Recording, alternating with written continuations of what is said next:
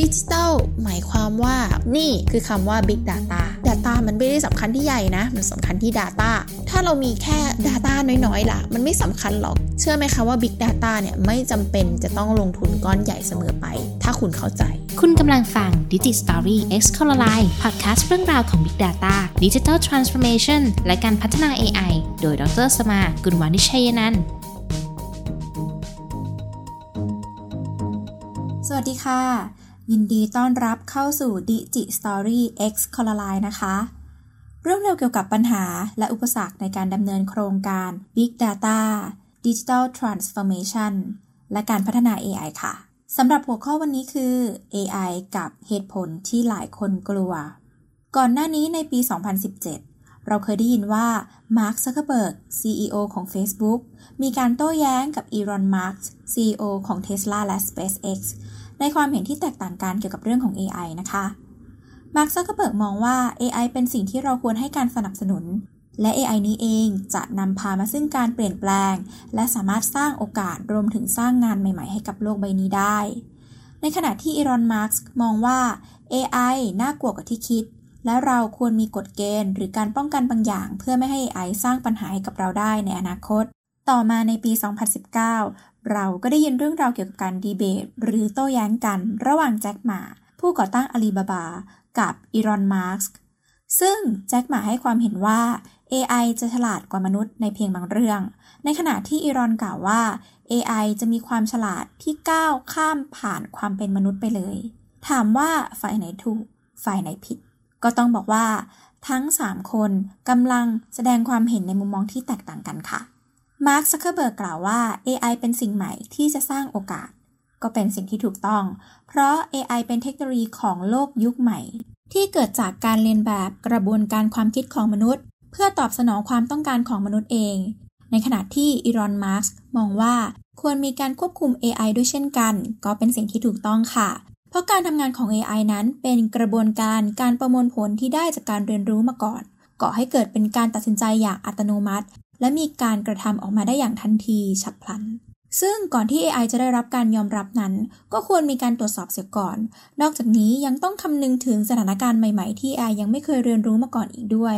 ในส่วนมุมมองของแจ็คหมาค่ะ เป็นมุมมองที่มีต่อ AI ในยุคปัจจุบัน และอนาคตอันใกล้ถึงกลางๆ สังเกตได้จากที่แจ็คหมาได้กล่าวว่า AI ยังมีข้อจำกัดอยู่ และ AI สามารถเรียนรู้ได้ในเฉพาะบางเรื่องเท่านั้น ในขณะที่อีรอน มาร์กเขาได้มองไปถึงอนาคตอันไกลค่ะ สังเกตได้จากมุมมองที่เขามองต่อการย้ายถิ่นไปยังดาวต่างๆ เพื่อยืดเวลาในการสูญพันธุ์ของมนุษย์ ซึ่ง AI ในยุคนั้นอาจจะก้าวข้ามผ่านความเป็นมนุษย์ไปแล้วก็ได้ นอกจากนี้ยังมีบทความอีกมากมายที่กล่าวอ้างว่า AI จะแย่งงานเรา ก็อาจจะจริงในบางส่วนค่ะ เมื่อการตัดสินใจบางอย่างที่ต้องใช้มนุษย์ถูกแทนที่ด้วย AI มนุษย์คนนั้นก็อาจจะถูกแย่งงานก็ได้ แต่ในทางกลับกันมีงานใหม่ ๆ ที่เกิดขึ้นจากการมาของ AI ด้วยเช่นกัน เช่น ผู้พัฒนา AI งานที่ต้องใช้ฝีมือ หรือแม้กระทั่ง Smart User คือคนที่สามารถใช้ประโยชน์จาก AI ได้อย่างเหมาะสม สิ่งเหล่านี้เป็นวัฏจักรของโลกใบนี้นะคะ ที่ตัวมนุษย์เองก็ต้องปรับตัวอยู่ตลอดเวลาทำไมต้องใช้ AI ก็เพราะว่า AI เป็นนกลไกทางคอมพิวเตอร์ ที่สามารถประมวลผลได้ลึกกว่า และเร็วกว่ามนุษย์ สรุปแล้วแนวโน้มของ AI จะเป็นอย่างไร ก็ต้องตอบว่าแนวโน้มของ AI เป็นแนวโน้มที่มาแรงและน่ากลัวอย่างมากค่ะ โดยเฉพาะอย่างยิ่งในปี 2020 ที่กำลังจะมาถึงนี้ เนื่องจากประเทศจีนจะมีการประกาศใช้ Social Credit Scoring อย่างเป็นทางการ ซึ่งมีการพัฒนา AI ประเภท Image Processing โดยใช้ Face Recognition หรือการใช้หน้าเป็นการแสดงอัตลักษณ์เพื่อยืนยันตน หมายความว่าทุกคนในประเทศจีนจะต้องถูกเก็บข้อมูลเอาไว้ ไม่ว่าจะเป็นการเดินทางหรือการทำธุรกรรมใดๆโดยจำนวนประชากรของจีนกว่า 1,400 ล้านคน การจะสร้าง AI ที่จำหน้าคนได้ขนาดนี้ ต้องอาศัยระบบที่รองรับ Big Data ได้ขนาดใหญ่มากๆค่ะ นี่เป็นข้อพิสูจน์นะคะว่า ถ้าจีนทำได้สำเร็จ รับรองว่าจะมีการแข่งขันอย่างดุเดือดในเรื่องของการพัฒนา AI อย่างแน่นอนค่ะแต่ทั้งนี้นะคะ การที่กระแสของ AI กำลังมา บุคคลที่เกี่ยวข้องกับ AI ก็จำเป็นที่จะต้องมีความเข้าใจเกี่ยวกับ AI และมีการยอมรับในตัว AI นั้นๆ ด้วย เช่น การที่มาร์คซักเกอร์เบิร์กใช้ AI เพื่อช่วยแนะนำแท็กหรือการ add รูปใน Facebook นะคะ สุดท้ายแล้วเราจะยอมรับหรือกดรับหรือไม่ก็ต้องเป็นเจ้าของ Account อยู่ดีที่เป็นคนกด ตรงนี้เองที่อีลอนมัสก์เขาเตือนเอาไว้ค่ะ เขาบอกว่า AI จะทำอะไรโดยพลการไม่ได้นะ เพราะการใช้ AI จะต้องมีการตรวจสอบและอธิบายอย่างชัดเจน เราควรกลัว AI หรือไม่ ต้องตอบว่าควรค่ะ เพราะ AI เป็นเรื่องที่ใกล้ตัวมาก ทุกวันนี้เราใช้ AI กันโดยที่เราไม่รู้ตัว เช่น การส่งคำสั่งเสียงทางโทรศัพท์ หรือแม้แต่การพิมพ์ข้อความต่างๆ ในแพลตฟอร์ม เช่น ในเว็บไซต์หรือแอปพลิเคชันอาจจะมีการเก็บรายละเอียดการพิมพ์ เพื่อนำไปเรียนรู้พฤติกรรมการพิมพ์ของมนุษย์ ในกรณีที่เกิดภาษาใหม่ ๆ ได้ นี่คือการเรียนรู้ของ AI ค่ะ เหตุผลที่เราควรทำความเข้าใจกลไกของ AI ไปด้วยกัน เพราะในความเป็นจริงแล้ว เราทุกคนคือคนสร้างวัตถุดิบให้ AI เรียนรู้ค่ะ ดังนั้น AI จะดีหรือไม่ดีไม่ได้ขึ้นอยู่กับความฉลาดของอัลกอริทึมหรือคอมพิวเตอร์เพียงอย่างเดียว แต่ขึ้นอยู่กับ Data ที่ป้อนเข้าไปด้วย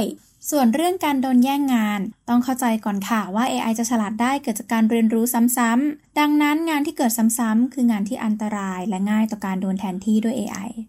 อย่างไรก็ตามงานใหม่ที่กำลังจะเกิดขึ้นบนโลกใบนี้คือ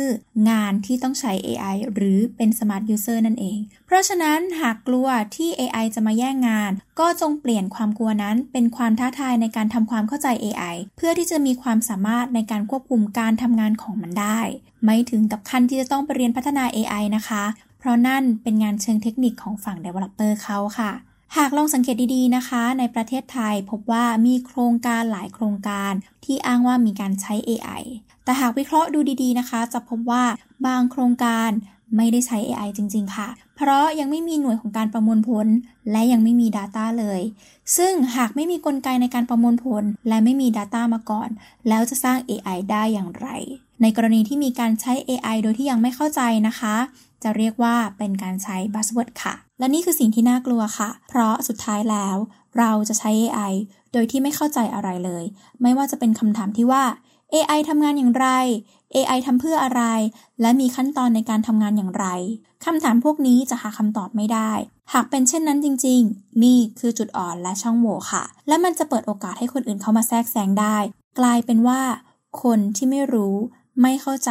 ก็จะโดน disrupt ด้วยคนที่รู้มากกว่า ดังนั้นเรามาเปลี่ยนความกลัว เป็นการยอมรับ ยอมรับว่าตอนนี้เรายังไม่รู้ แต่เราสามารถรู้ได้ และนี่คือโอกาสแห่งการเรียนรู้นะคะ สุดท้ายแล้วเมื่อเรารู้ เราก็จะไม่กลัวค่ะ และเราก็จะพร้อมที่จะรับมือกับแนวโน้มและกระแสต่างๆ อย่างมีสติ กลไกของ AI ไม่ยากที่จะทำความเข้าใจนะคะ มันคือการนำ Data ไปเรียนรู้และสร้างเป็นโมเดลที่จะได้จากการเรียนรู้ หลังจากนั้นจะนำไปสร้างเป็นระบบในการใช้งาน แต่สิ่งที่ยากคือการตีโจทย์ค่ะ โจทย์ว่า AI ไหนเกี่ยวข้องกับโจทย์แบบไหน แก้ปัญหาได้อย่างไร ซึ่งผู้ที่ทำหน้าที่ในการตีโจทย์ อาจจะต้องเป็นผู้บริหารหรือเจ้าของโครงการนั้นๆนะคะ ดังนั้นคนที่มีความเสี่ยงและต้องกลัวมากที่สุด คือผู้บริหารค่ะ โดยเฉพาะผู้บริหารที่ยังไม่รู้นั่นเอง เอาละค่ะสำหรับเรื่อง AI กับเหตุผลที่หลายคนกลัว ก็คงจะหมดลงเพียงเท่านี้ ติดตามรับฟัง Digi Story X คอลไลได้ใหม่ในครั้งหน้านะคะสำหรับวันนี้ สวัสดีค่ะ